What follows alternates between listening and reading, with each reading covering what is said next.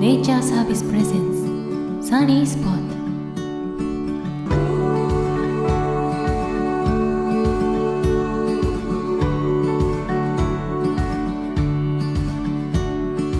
こんにちは。サウンドの山の案内人小雪こと小山由紀です。この番組は自然に入ることをもっと自然にをテーマに毎回様々なアウトドア情報をお届けしていきます。今回は第1回目ということで少し緊張気味ですが最後までお付き合いいただけると嬉しいです。はいということで始まりました。ちょっと軽く自己紹介させていただきますと私はですね23歳の頃からラジオ番組やポッドキャスト番組などを作っていて現在では会社員として働いているごく普通の30歳独身です。もともとは私埼玉県の杉戸町という本当に何もない田舎で生まれ育ったんですけれども今では東京で一人暮らしをしているんですが田舎に住んでる時は本当何もないと思っていたんですけど実は自然というたくさんの情報にあふれていたんだなっていうことに今更ながら気づきまして自然のありがたみをかみしめている今日この頃でございます。この番組では自然に触れることの大切さやアウトドアの魅力をリスナーのあなたと一緒に考えていけたらと思っております。よろしくお願いします。それでは心温まる癒しの30分。どうぞお楽しみください。ネイチャーサービスプレゼンツサニースポットネイチャートピックス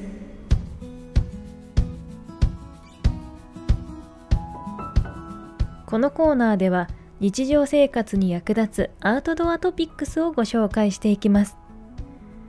突然ですがあなたはストレスを感じていたり体調不良に悩まされたりすることってありませんか？いや私もですね 番組をやっている傍ら普通に会社員として働いているのですがストレスって結構絶えないんですよね。自律神経が乱れていくような感じもすごくしてめまいがしたりとかそういった時もたまにありますね。でもストレス解消ってどうしたらうまくできるのかって私自身もよくわからなくてまあ、何をしたらストレス発散になるんだろうなっていうことを日々考えながら過ごしています、まあ、そこで今回はネイチャーズからこちらの記事をご紹介します。自然が体にいいのはなんとなくではない。科学的に証明されていた。はい。こんな記事がありました。リフレッシュするために外を歩いたりしているとなんだかこう心が静まるというかそんな経験したことってありませんか？私もですねそんな経験があるんですよ。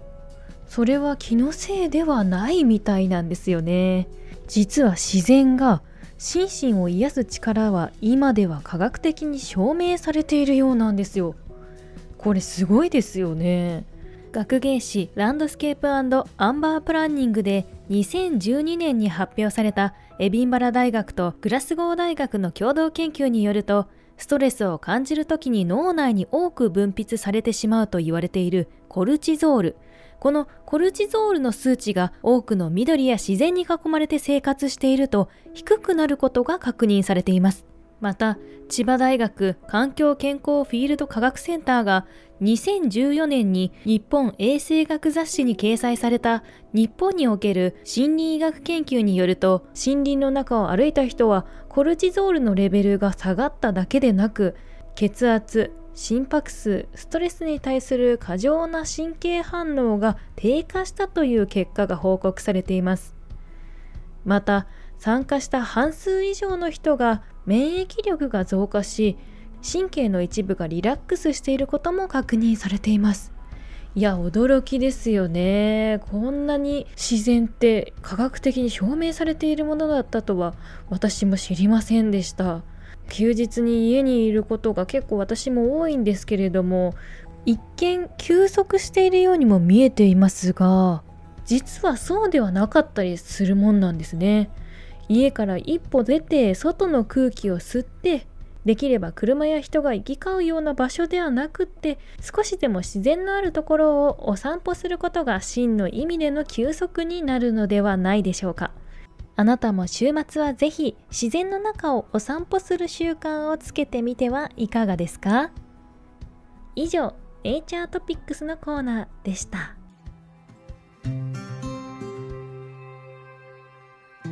Connect with nature and improve your well-being. Touching Nature Naturally on the Voice Podcast Station. Don't know how you crashed a party from a thousand miles away. It hardly even crossed my mind these days. Out with my friends, almost forgotten what it felt like hearing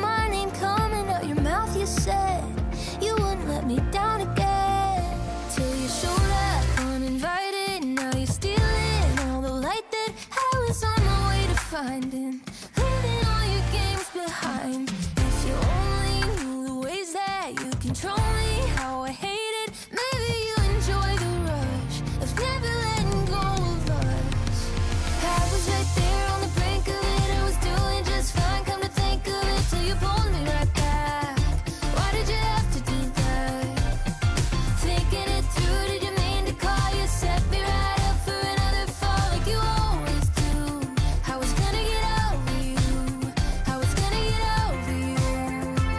お送りした曲はアビゲイル・オズボーンで Gonna Get Over You でした Find us on Facebook at Nature Service. Touching nature naturally.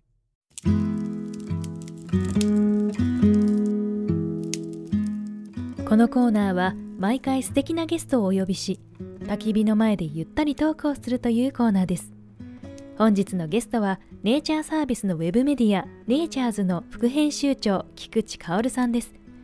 ネイチャーズは自然が持つ癒しの力をなんとなくではなくエビデンスベースで発信し自然に関するさまざまな記事を投稿しています。その副編集長である菊池さんは自身もネイチャーズのライターとして活躍されています。菊池さん本日はよろしくお願いします。よろしくお願いします。早速質問なのですがネイチャーサービスというのはそもそも何なのでしょうか？はい。私たちは自然に入ることをもっと自然にというのをテーマに活動している NPO 法人になります。平たく言うと自然に触れたりとか自然の中に入ると想像以上にいいことあるよっていうのを伝えて広めたりあとは行動喚起するのが私たちの活動のベースとなってます。例えばですけど、はい。現代人の悩みって結構尽きないじゃないですか。はい、その中でも調子が悪いなとか、気分が乗らないなとか心の不調とかっていうものとかあとは眼性疲労とか肩こりとかっていう体の不調病院に行くまでではないんだけどうんなんか調子が悪いよねとか物事がうまくいかないとか頭がすっきりしないよねみたいなそういうのがあると思うんですけどそういうのって意外と自然の中に入るだけで緩和できるものがあると思うんですよう。んでそういうのを実際に自然の中に入って体感してほしいなっていうのが、まあ、私たちがやりたいことでもあります。なるほど具体的にはどういった活動をされているのでしょうか？はい、自然の中に入ってくださいとかって言った時に、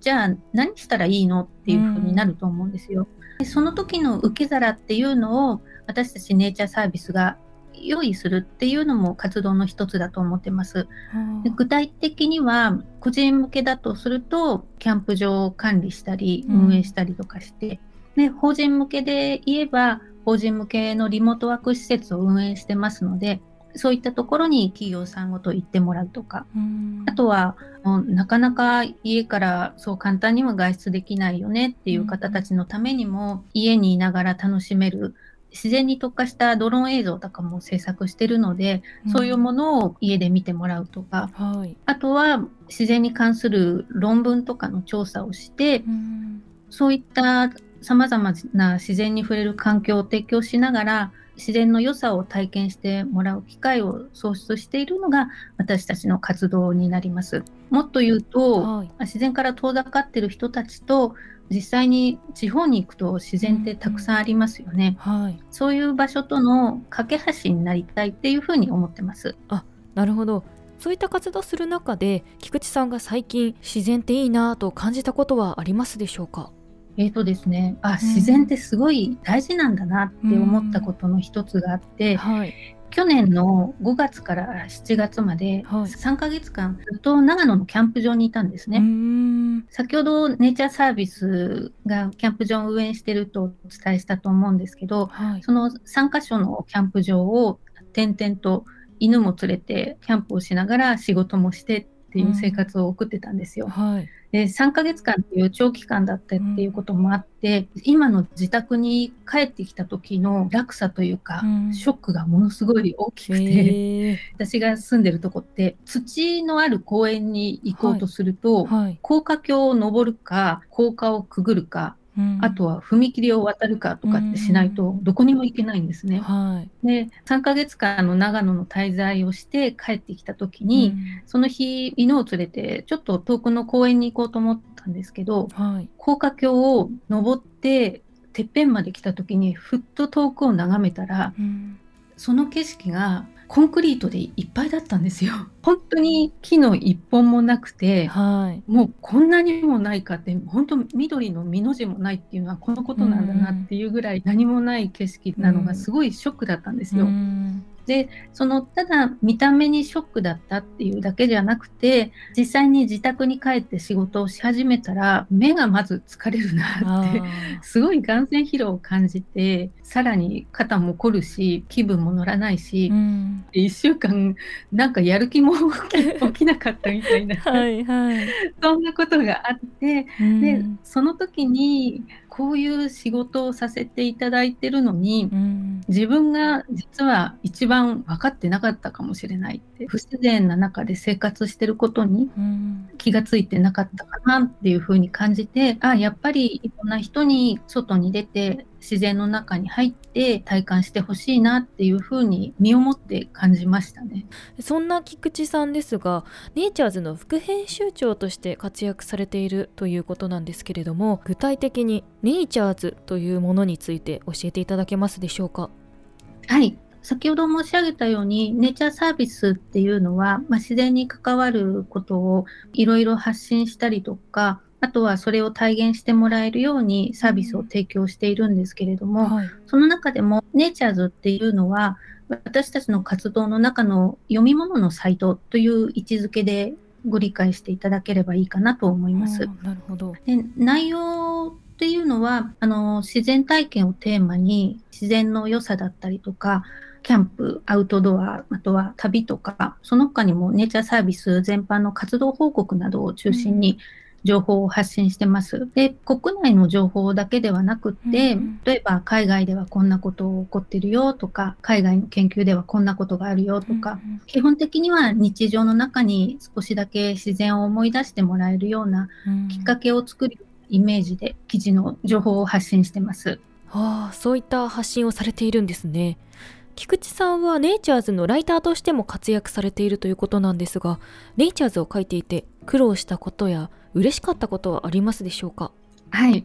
先ほど紹介していただいた自然が体に良いのはなんとなくではない科学的に証明されていたという記事があったと思うんですけれど実はこれ2015年に書いたものなんですよ。うんで今から7年以上も前の記事なんですけど自然の良さとか自然がもたらす効果とかいった言葉で検索してもらうと今も検索上位に表示されてるんですね。うん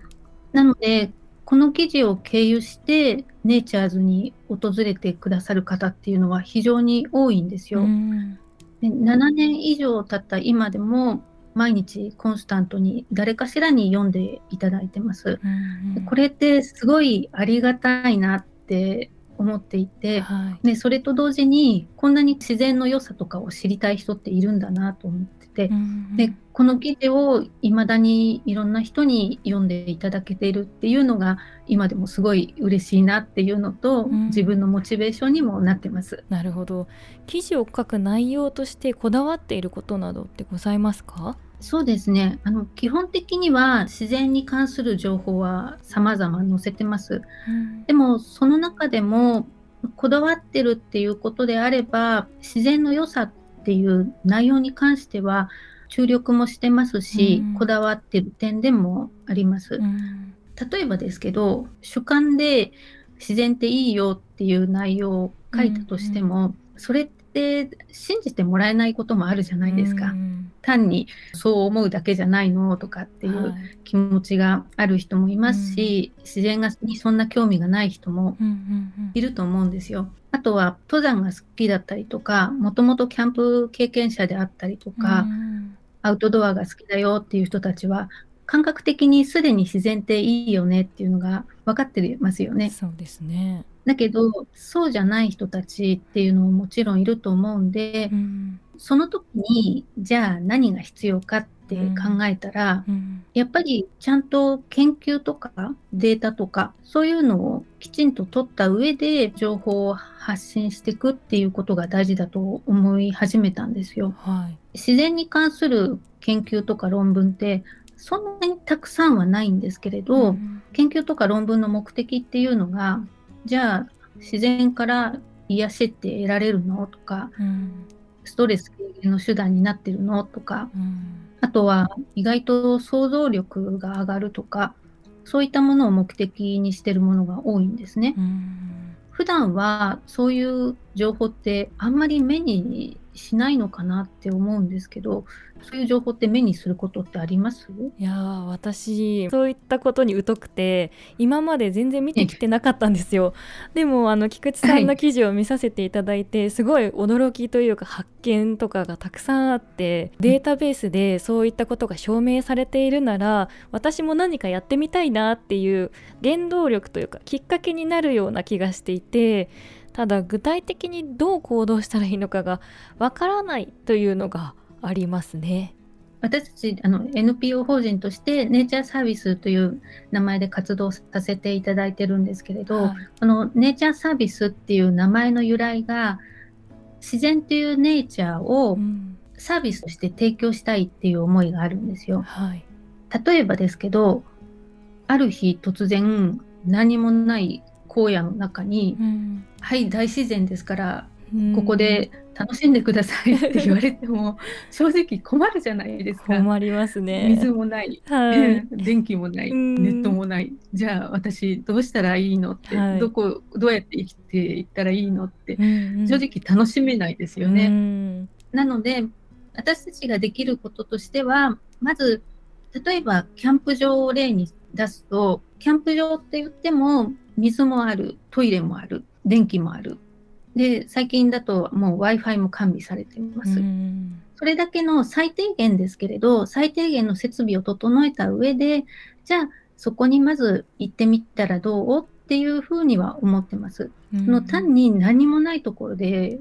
自然を満喫するって結構ハードルも高いし人によっては苦痛になってしまうと思うんですよね。はい。なのでまあそういう最低限の設備があるんだけど、うんテントと寝袋さえ持ってけば自然を満喫できるのと同時に何かしらそれぞれの楽しみっていうのが見つけられると思うんですよ。うんなのでそういう設備がホテル並みとかそういうレベルとかではなくてある程度の設備の中で自然を満喫できる環境からうん少しずつ始めてみるのがいいのかなっていうふうには思いますね。なるほど。私自身本当にアウトドア初心者みたいな感じなんですけどそういった方も楽しめるんですかね？はい。楽しめます。なんでかっていうとはい、私も実は一昨年までですかねキャンプは超超初心者でした。えー、そうなんですね。ではい、でもう超初心者だったのに、一昨年いきなり7日連続でテント持ってキャンプに行って、それもネイチャーサービスの長野のキャンプ場だったんですけど、はい。でその後1年どこにも行かず、去年、とうとう3ヶ月間、長野であのキャンプに行くっていうなんかすごい、いむちゃくちゃな計画の中進めて断行してきたんですけど、はい、それでも楽しいんですよね。ななんかこう雨降ると嫌だなとかっていうのあるじゃないですか。はい、だけどもうそれだけ長期間いるともう雨でも何でも来いみたいな風でも何でももう吹いてくれみたいな感じで、へ何度かテントが吹っ飛びそうになる中 真夜中犬とあの体寄せ合って震えてたっていうこともあーったんですけど、それでも楽しかったし楽しめるしうん。何より自然の音っていうのは頭の中でいろいろごちゃごちゃ考えようとする自分の習性を消してくれる効果があるような気がして、家の中にいて雨の音ってそこまで気にならないじゃないですか。そうですね。でもテント張ってそこで雨の音を聞くとうんめちゃくちゃうるさいんですよ。うるさいんですけどあの他のこと考えようと思わなくなるんです。うんうんうるさいな雨の音っていうのをずっと考えながらもなんかこう普段自分の頭の中でいろいろ考えちゃうようなことをやめてる自分に気づく。うんへえでそういうのを体験していくとあ雨っていうのも悪くないなとか、うん今まで気がついていなかった自然のこととかっていうのを少しずつ自分の中で感じるようになってきて、うん。うんもっと好きになるまた行きたいなって思うようになるっていうのがありますね。あ。ーただやっぱりそういうところで楽しんできて自宅に帰ってきた時のショック、それはやっぱり結構大きいです。へえショックを受けるっていうのが私全然体験したことがないんですけれど家に帰ってきて一番これショックだったなっていうこととかって日常生活の中で何かありましたかね？一番気になったのは、はい。やっぱり疲労感ですかね。あ今ってあのパソコンとかスマホがないと仕事にも生活にも支障が出ますよーうね。んそうですね。なので画面を見ない日っていうのは基本的にないとは思うんですけど、ん同じ仕事同じ行動をとってたとしても、うんなぜかキャンプ場にいた時はうん疲れをそこまで感じなかった。えーなのに帰ってきたらものすごい疲れるみたいなところがやっぱり一番ショックでしたね。うん。なんかこう緑がないなっていうのはもちろんそうなんですけど、うん。うんはい。体とか心っていうのはあ自然の中でなんかつながってたんだなっていうのは、うん。言葉だけではなくてもう実際に体験してきたなっていうふうには思いました。あーなるほど。やっぱりその自然の中で書く文章とこちらの都会に帰ってきてから書く文章って何か変化とかってあるんですか、面白いものうで、ん。書く仕事って結構頭も使いますけどはい。勢いがつくと一気に書き終えるっていうのはあると思うんですね。はい。なんですけど自宅にいるとうん。いろいろなものが目につきすぎたりとかうん。いろいろな音が耳に入りすぎたりとかあそういうのもあってちょっとした時に中断されてしまうっていうのがあると思うんですけど、ーうんテントの布1枚の中でやってると鳥のさえずりだったりとか、うん。風でテントがバタバタ言う音とか、うん。先ほど言った雨の音とかはい。そういうのがあのすごい来るんですけどそれが中断の要素にならなくて、うん。なんかこうサクサク進むうん。感覚っていうのは明らかに受けました。例えばこの記事おすすめですよとか初心者の人でも楽しめるような記事はございますか？えー、とこれは初心者の方だけではなくて今までキャンプとかアウトドアとかたくさん行ってた人にも、ぜひ読んでもらいもらいたいなというものが一つあります。はい。記事のタイトルは「なぜキャンプに行くと気持ちがすっきりするのか。うん。マズローの欲求5段階説から考える」というものがあるんですけどキャンプに今まで行ってキャンプが好きだっていう人たちも、体とか頭の中ではうんキャンプに行くと気持ちがすっきりするっていう風に感じてる人っていうのは多いと思うんですね。うんでこれをネイチャーサービスはマズローの欲求5段階説っていうのと関連づけてうんうん。考えてるんですよ。人間ってすごい欲深いと思いません？なんかこう一つのことができるとまた次のことができたりとか、うん。あともっとさらに上を目指したいとか決してそういう気持ちが悪いっていうわけではないんですけれどついつい人と比べてしまったりとか、うん、あの人っていいなって羨んでしまったりとか、うん、そういう欲求みたいなのがだんだん増えて、うんうん、時には原点に帰るというか、うん、今ってもう食事はできて当たり前、ベッドがあってそこで寝れるのは当たり前みたいなそんな生活をほとんどの人が送ってますよね。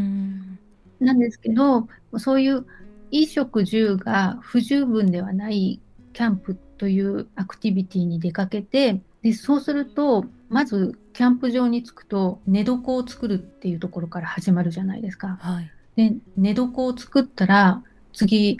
水ってどこにあるの？水道どこにあるの？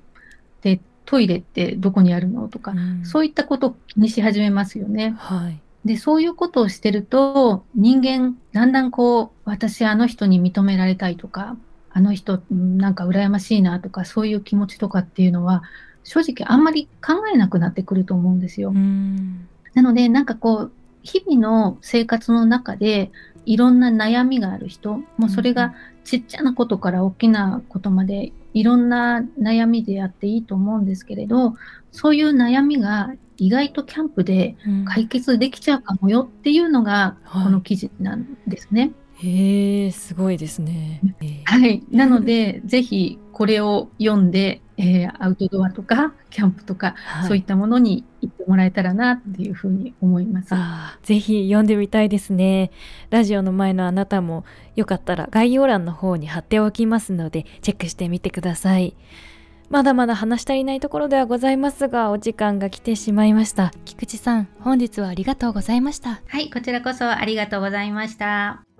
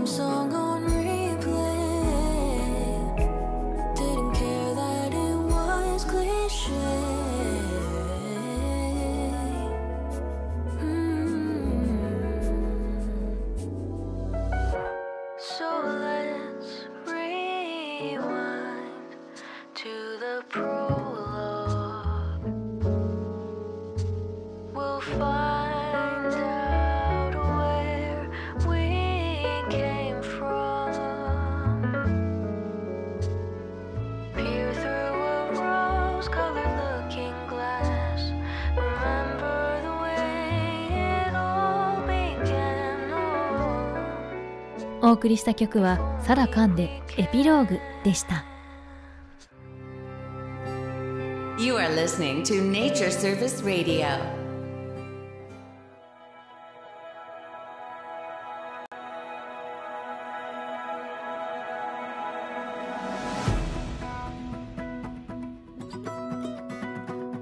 小山由紀がお送りしてまいりましたサニースポットエンディングのお時間です